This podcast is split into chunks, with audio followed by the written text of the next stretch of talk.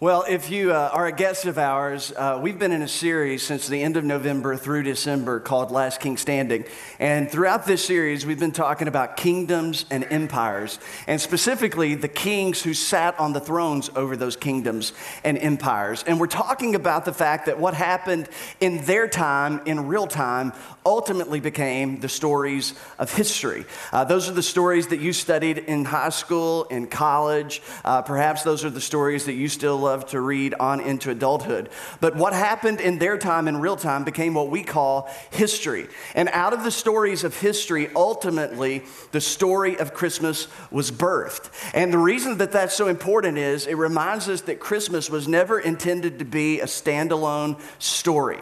But yet, that's how we present it every year this time of year. We tell the story beginning with shepherds, beginning with Mary and Joseph and some wise men, and we tell that story as though it is just a complete story, but that's not Christmas at all. The story of Christmas was always intended to be seen and be told in the context of a larger story because the story of Christmas is anchored to and rooted in the stories of history. Matter of fact, it goes back 2,000 years before Bethlehem to a guy by the name of who we call Abraham, but in those days he was known as Abram. And God showed up in the life of Abram and he whispered to him, perhaps, what is the greatest of all the Christmas promises. Because this Christmas promise we can track history through for the next few thousand years. And so God showed up to Abram and this is what he said He says, Abram, I will make you into a great nation. That's the Jewish nation. And that absolutely happened. As a matter of fact, Abraham became the father of many nations, just not the Jewish nation. I will make you into a great nation and I I will bless you. If you are a father of a nation, I think you have been blessed, right? I mean, if, if you can claim that you fathered a nation, go big guy. All right. So God blessed him. I will make your name great because you've heard of Abraham before, and you will be a blessing. And all peoples, this is where it is so profound, but when God said this to Abraham, think about it for just a moment. When God spoke these words to Abraham 2,000 years before Jesus showed up on the planet, this possible, this, this promise seemed unreasonable. This promise seemed impossible, right? He says, All peoples on earth will be blessed because of you. It's going to be blessed because of you, Abraham. And so, this is the story of Israel. This is how the nation of Israel began. It began with a promise to a guy by the name of Abraham. And so, we've been tracking over the past few weeks the story of Israel. And, the story of Israel is filled with many sentinel events. Uh, the promise to Abraham absolutely became true. They became a nation. And then in 1050 BC, they became a kingdom. But in 120 years after they became a kingdom, in around 930 BC, the kingdom split in civil war. And so there was a northern kingdom and then there was a southern kingdom. And by the year 730 something, uh, the northern kingdom was obliterated. They were wiped off the face of the map, never to be heard from again. They would never exist again. So it seemed like the promise to Abraham when the Assyrians destroyed the northern empire, it seemed as though the promise to Abraham seemed to be an impossible scenario. But people held out hope because there was still the southern kingdom of Judah. But as we talked about in the first few weeks of this series, in 538 BC, Nebuchadnezzar led the world empire powerhouse, the Babylonians. They came to town, they destroyed Jerusalem, they destroyed the temple, they destroyed the walls around the city, they killed thousands, left thousands behind to be homeless and in hunger, and they took thousands away into captivity. And in that moment, they didn't really realize it, but in that moment, the last Jewish king sat upon the throne, a guy by the name of King Zedekiah. And King Zedekiah was a descendant of David. And he was the last descendant of David that would sit upon a Jewish throne. And so that was a big event. Thousands dead, thousands living in famine and squalor, and thousands taken away as captives to Babylon. But a few years later, a few decades later, about 70 years later, there's another empire that comes on the world scene. It's a group of people by the name of the Persians. And the Persians, they knock off the Babylonians as the world's dominant empire. And a guy by the name of Cyrus the Great. Cyrus the Great made a decision.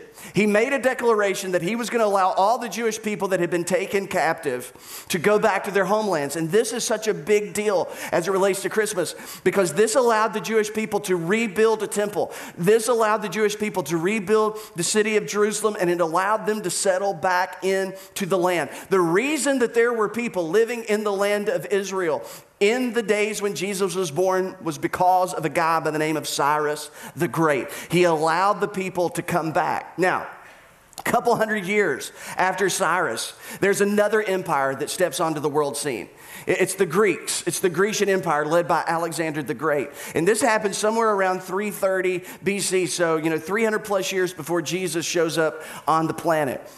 Here's Alexander, his one dream, and this is, this is so important again as we wrap up this whole idea here on Christmas Eve.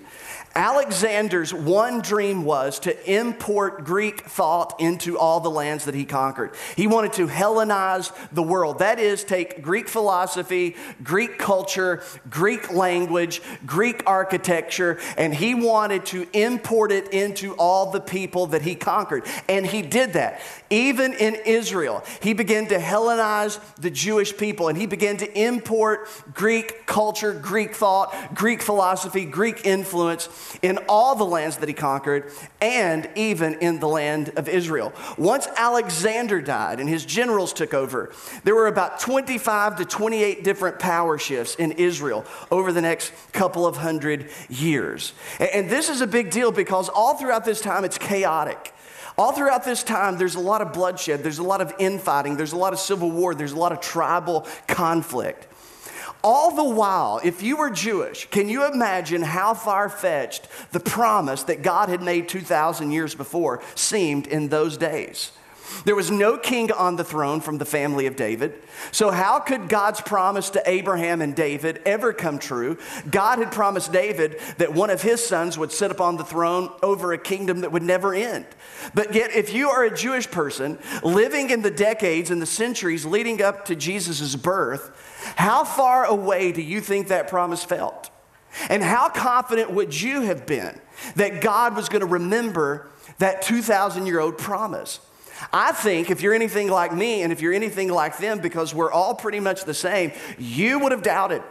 And perhaps you would have lost faith in the promise that God had made to Abraham that one day God was going to send a Savior. You would have lost faith in the promise that God made to David that one day a king would come and establish peace over the entire earth. Those promises seem so far fetched. It didn't even seem like a thinking person could believe such a thing. Now, this all culminates and brings us to the era of the New Testament, somewhere around 63 BC. And in 63 BC, somewhere around 60 or so years, maybe 58 years before Jesus is born, around 50 plus years before Jesus is born, there's another big event which helps us understand the context of the Christmas story. There is a general by the name of Pompey the Great. Pompey the Great is a friend to Julius Caesar. And Pompey is leading one of the legions of Rome. And he comes to Jerusalem and he conquers Jerusalem in the name of Rome. But not only did he conquer Jerusalem and Palestine in the name of Rome, Tacitus, a historian, tells us that he took his horse and he rode up what would have been the southern steps to the temple. And he went up, and he's not Jewish, he's a Gentile. He went up into the Jewish temple. And not only did he go to the outer courts where the Gentiles were allowed to go, but he took his horse and he went to the holy place that was the place where only the priests were allowed to go. And it was an act of blasphemy. He had already slaughtered about 13,000 people in the streets on his way to the Temple Mount. When he stepped foot in the holy place in the Jewish temple, many of the priests, according to history, killed themselves in that moment because this was an act of blasphemy against God, and they thought it be better dead than watch what was about to happen next. Then Pompey did the unthinkable in every Jewish heart and mind. Not only did he go into the holy place, but then he proceeded to pull back the curtain or the veil, which separated the holy place from the holies of holies, the most holy place. And if you were a Jewish person, you had been taught all of your life that God dwelt in the most holy place, that God dwelled in the holiest of holies. And you were taught from the days of Moses, for well over 1400 years, the Jewish people had been taught only one man can go into the holies of holies on one day a year, the high priest on the day of atonement. And if anybody else goes into the most holy place, then they would die. God would kill them. That's what they had been told all of their life. But here's what happened Pompey walked into the most holy place. And Tacitus tells us that he looked around and he came back out and he chuckled and he says, There's no one back there. And in that moment, shockwaves were felt throughout the faith of the Jewish people. It was like a myth to many of them.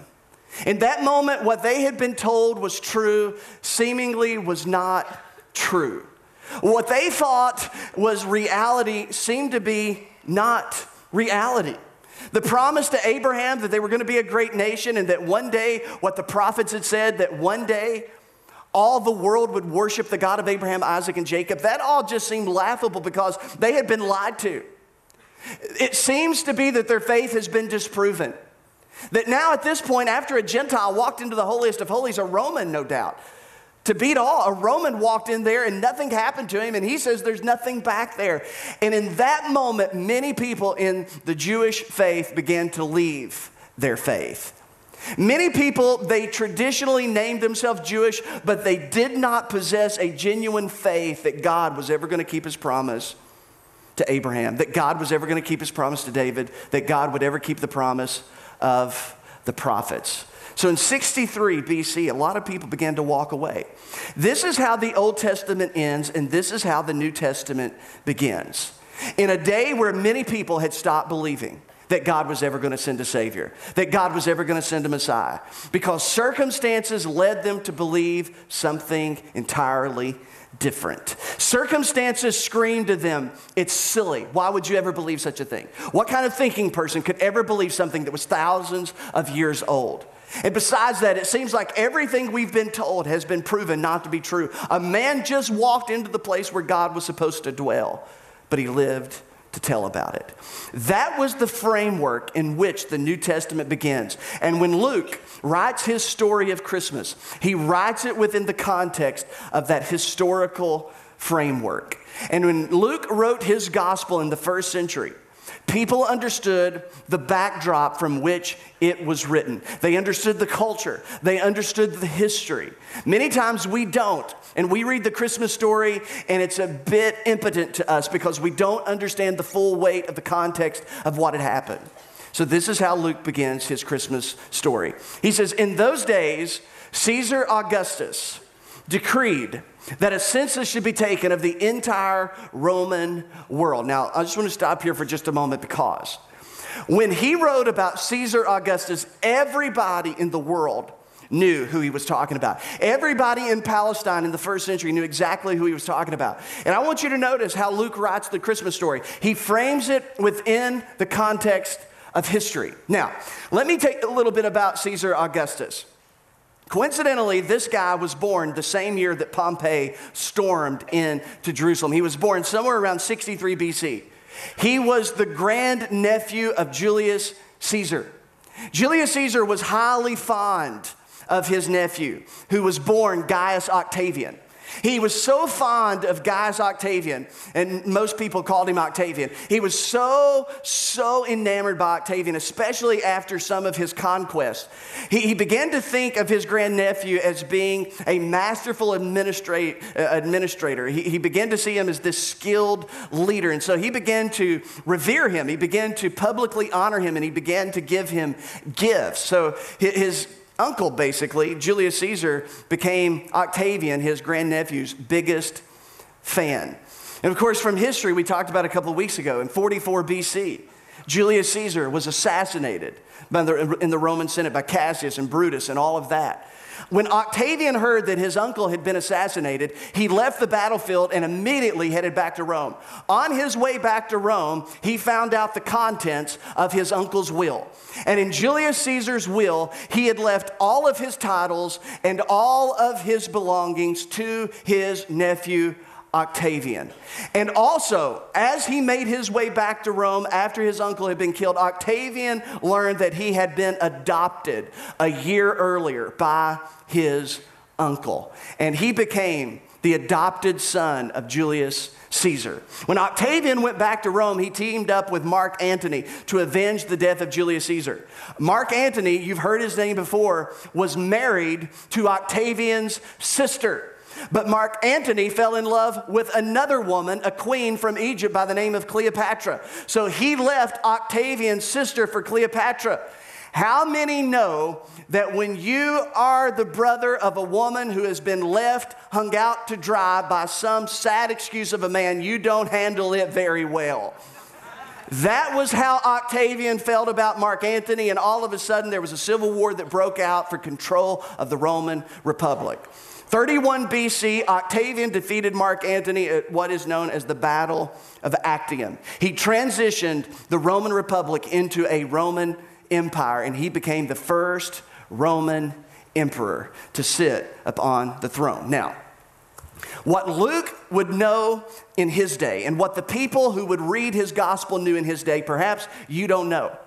A couple of years after Julius Caesar was assassinated, in 42 BC, the Roman Senate deified Julius Caesar. They declared him to be a god. When they declared him to be a god, Octavian, who had now received the, the, you know, the title of his father, he was known as Octavian Caesar. He became known as the son of the divine Julius, or the son of the divine. Ultimately, in the time of Jesus, when his birthday occurred in Bethlehem, Octavian, who is now Caesar Augustus, he was known as the Son of God. That's how he was revered throughout the Roman Empire. His title was Savior of the World. The Roman Senate had conferred upon him the title Augustus, which meant the sacred one, the majestic one, the holy one. And so here is Caesar Augustus. He's sitting on the throne in Rome. He is known as the Savior of the world. He is referred to as the Son of a God. And it's in the midst of that historical context. That stuff's not even in the Bible, but right in the midst of history, this is where Luke interjects us into the Christmas story. Caesar Augustus is the chief high priest of his paganistic religion. He's on a mission to unite the empire around paganism. And he's going to do whatever it takes to do so as the Savior of the world, the man who was known in those days as the Son of God. So Luke says, in those days, Caesar Augustus issued a decree that a census should be taken of the entire Roman world. Of the entire Roman world. Now, to show you how things don't change, tax reform is not a new idea. Tax reform actually happened for the first time in a big way under Caesar Augustus. Up until that time, Rome had taxed communities. But Caesar Augustus, he realized that the empire, in order to support itself, in order to defend itself, and even expand itself, it could no longer afford just to tax communities, but it also needed to be able to tax individuals. And to tax individuals, there had to be a numbering of the people. So Caesar Augustus, the most powerful man in the world, a man who perhaps had never even read the first lines of Jewish scripture, a man who had no idea about a promised Messiah or the promises of Abraham, Isaac, and Jacob or the promise made to King David. He makes what seems like a benign decision to reform the tax code. And in doing so, he is going to set in motion a series of events that's going to bring about the very first Christmas. And so Luke, he gives us more history. He says, This took place, it was the first census that took place while Cyrenius was governor of Syria. And as a result of one man's decision, as a result of one man's decree, everyone went to their own town to be registered. And this is the story that you now know. So Joseph. So Joseph also went up from the town of Nazareth in Galilee to Judea, to Bethlehem the town of David, because he belonged to the house and the line of David. What seemed so inconsequential, what seemed like legislation, what seemed like the decree or the decision of an emperor, because isn't that what emperors do? They make decrees, they make decisions. In a time when no one thought anything about it, At a time in history when he perhaps did what was expected and even did for him in his context what was prudent. One decision began to line up the chessboard just as God intended for it to be.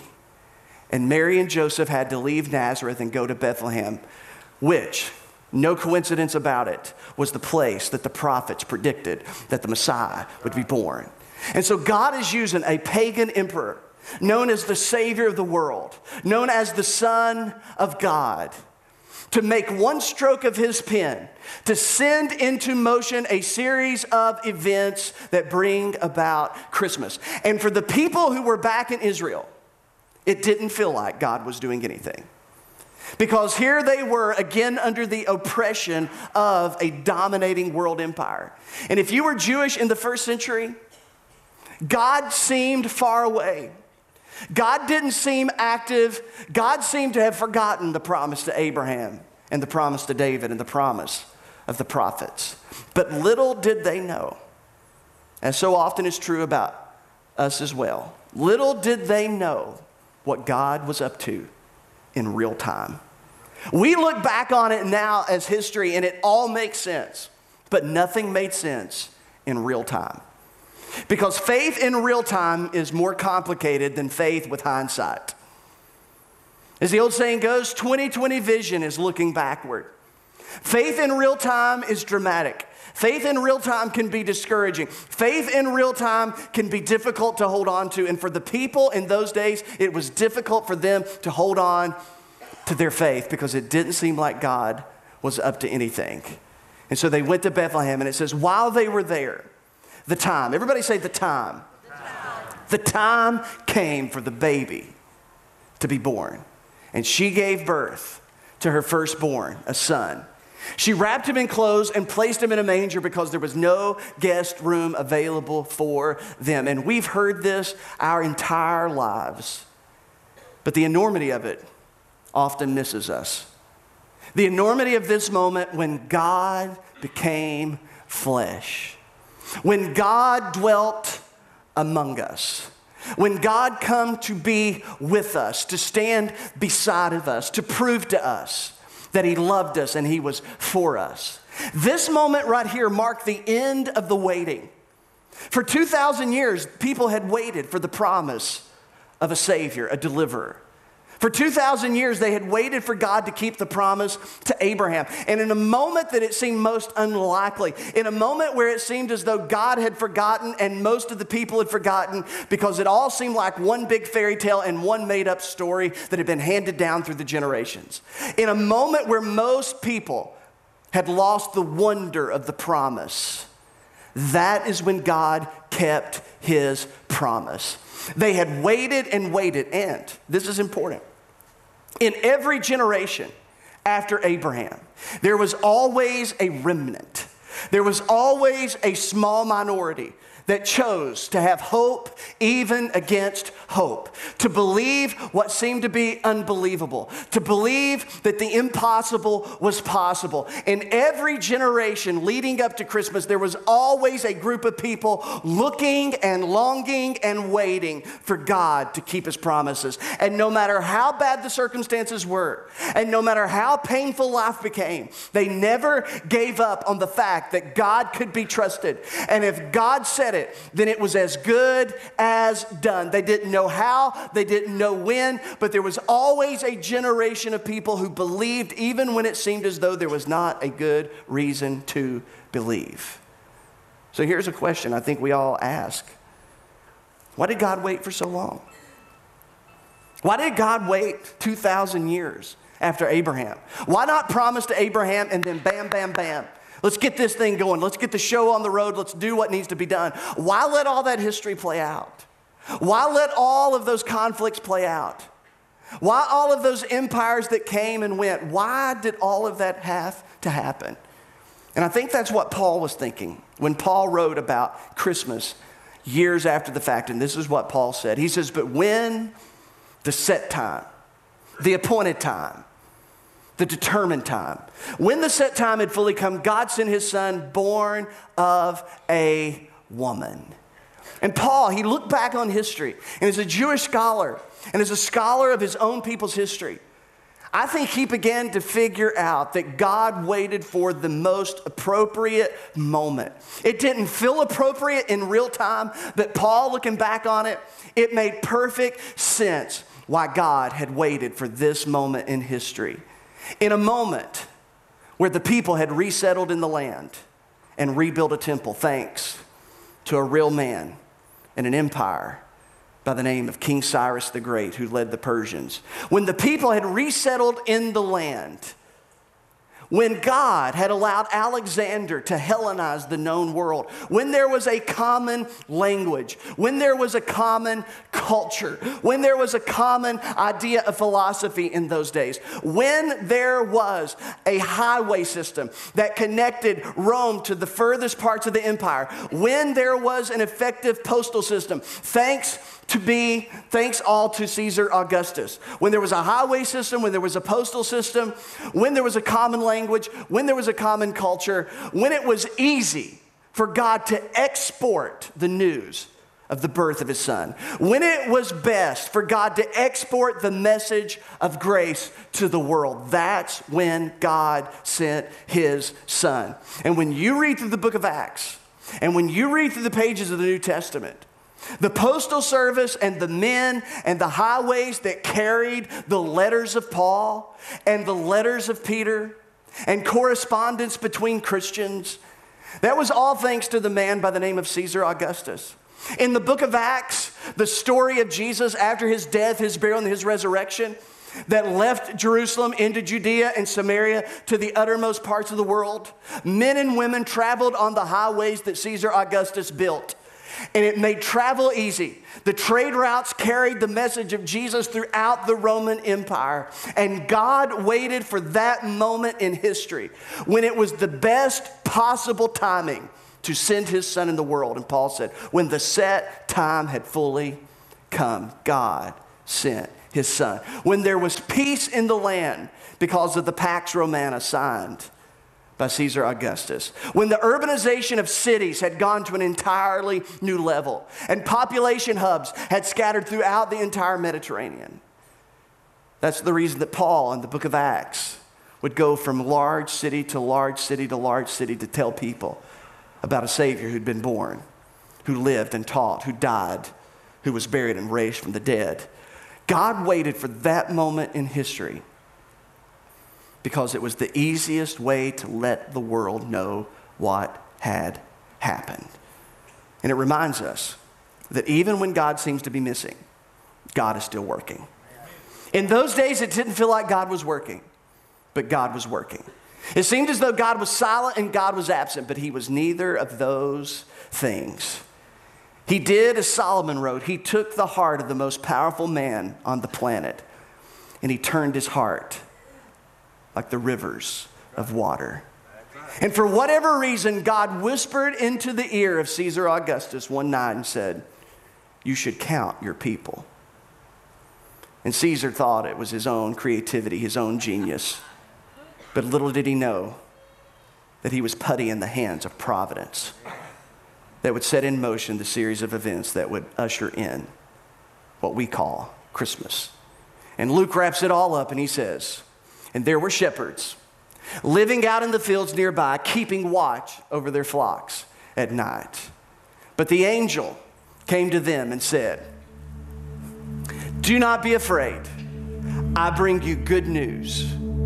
Good news. And let me just say this if you grew up in church, if you were exposed to faith early on, or maybe it's somewhere in your early adult life, or maybe somewhere in college, or, or maybe even in high school, you decided that you were going to walk away from it because nothing sounded like good news. That first night, when Jesus was introduced to the world, the angels declared, I have good news for you. And if the church, if followers of Jesus, if what we have to share with the world ever stops to sound like good news, then we have stopped sharing the message of Jesus. And I think that so many of us, when we think of the message of Jesus, at some points in our life, it never sounded very much like good news. But when we get it right, when we tell it right, it's good news. That the first night that Jesus was born, God decided to send an announcement team to a group of shepherds, a group of men that had been excommunicated by religion. The temple had told these men, There's no place for you in God's kingdom. You're unclean, you're dirty, you're bad. So you do what you do because God is not necessarily interested in people like you. So people like you shouldn't necessarily be interested in God. And for a group of people who had been told, you're not good enough, you're not welcome, your label isn't part of this thing with God. What you do for a living, it's not welcome here. Who you are has disqualified you. That was the shepherds. And the angels showed up that night and says, I bring you good news that will cause great joy for all the people. No exceptions, no exemptions that God loves Jew and God loves Gentile and God loves man and God loves woman and God loves you no matter your label and God loves you no matter your story and God loves you no matter what you did at 16, no matter what you did in college, no matter what you did last night. God loves you just as you are. He has always loved you. He loves you right now and He will never stop loving you. He sent His Son to prove that He loves you and He did for you what you and I could never do for ourselves. He made it possible that we could have a relationship with God. He rescued us from the power of sin and death. Good news of great joy that shall be for all the people. Because today, in the town of David, a Savior has been born to you. He is the Messiah, He is the Lord. And that is the good news of Christmas. He's our Savior. He is God for us. That God is for you. God's not against you. And no matter what someone told you once upon a time, standing up in a pulpit with a Bible in their hand, God is not angry with you. God loves you. And God is inviting you back into his family. He's not angry, he loves you. He wants to be the one that you are confident that you are absolutely sure that no matter what, He is for you because He loves you. He is our Savior. He's God for us. He is Messiah, a reminder that God is over us. In the Old Testament, the only people that were ever anointed, that's what Messiah means, the anointed one. The only people ever anointed were prophets, priests, and kings. Jesus is all three to us. He is our prophet, to which they said of Jesus, No one has ever spoke like this man. This man speaks as one who has authority and not as the scribes and the Pharisees. Peter said, Where else can we go? For you alone have the words of life. He is our prophet, He is our priest. And as our priest, he offered himself as the ultimate sacrifice to God.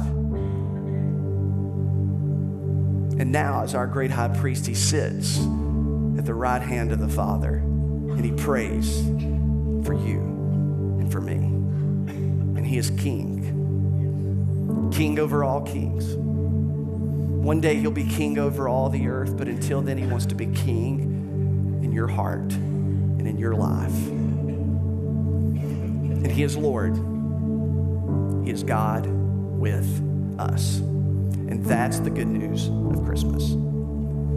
That no matter what's going on in your life, He is with you. In the pain of this Christmas, He is with you. In the disappointment of what's gone on this year, He's with you. In the loneliness that you know he is with you. In all the pain, in all the betrayal, in all of what felt like heavy darkness, He is with you. And even when it seems as though He is missing, somewhere in the shadows, somewhere in what seems to be the blackest darkness, He is working. And every promise that He has made to you and He has made to me, He will keep it. All the promises of God are fulfilled in Jesus.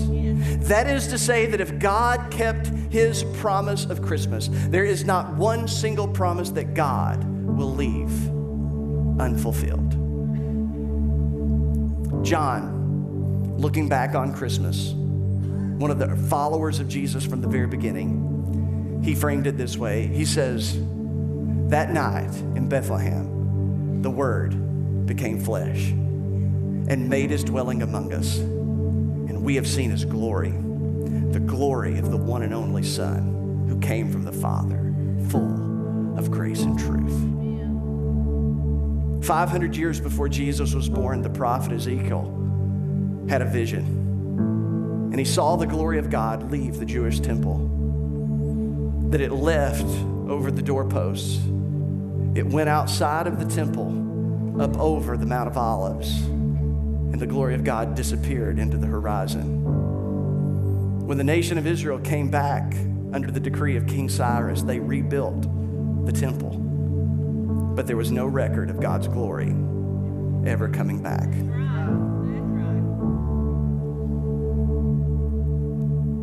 But that night, in a little village of Bethlehem, the dark, chilly hills of Judea, the glory of God came back to Israel. And God had kept his promise. And here we are today, believers in the God of Abraham, Isaac, and Jacob.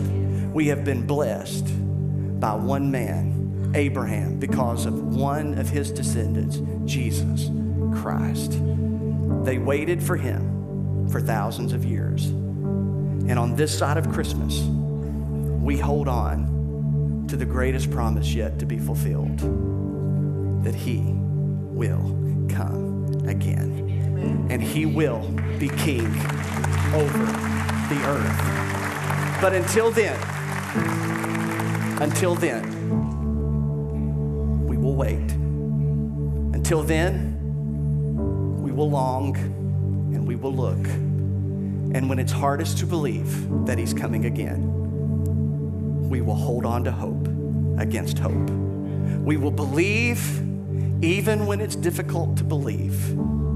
And when it seems so unlikely that there could ever be a promise that could be true like that, we will be determined to be the remnant that in our generation will look for the return of our Savior, our Messiah, our Lord. Because as sure as He came the first time, He will come the second time. Until then, we pray, Oh, come, oh, come. Emmanuel. Father, thank you for Christmas. Thank you for how the story played out over thousands of years. And what seems like a neat little story to us on this side of Christmas, it was messy, it was complicated, it was dramatic in real time. It was difficult to believe. But God, we believe that you sent your son, and we believe that he died for us on the cross, and we believe that he was buried and raised from the dead, and that he ascended back to the Father, and that one day he is coming back. We hold on to that hope in Jesus' name.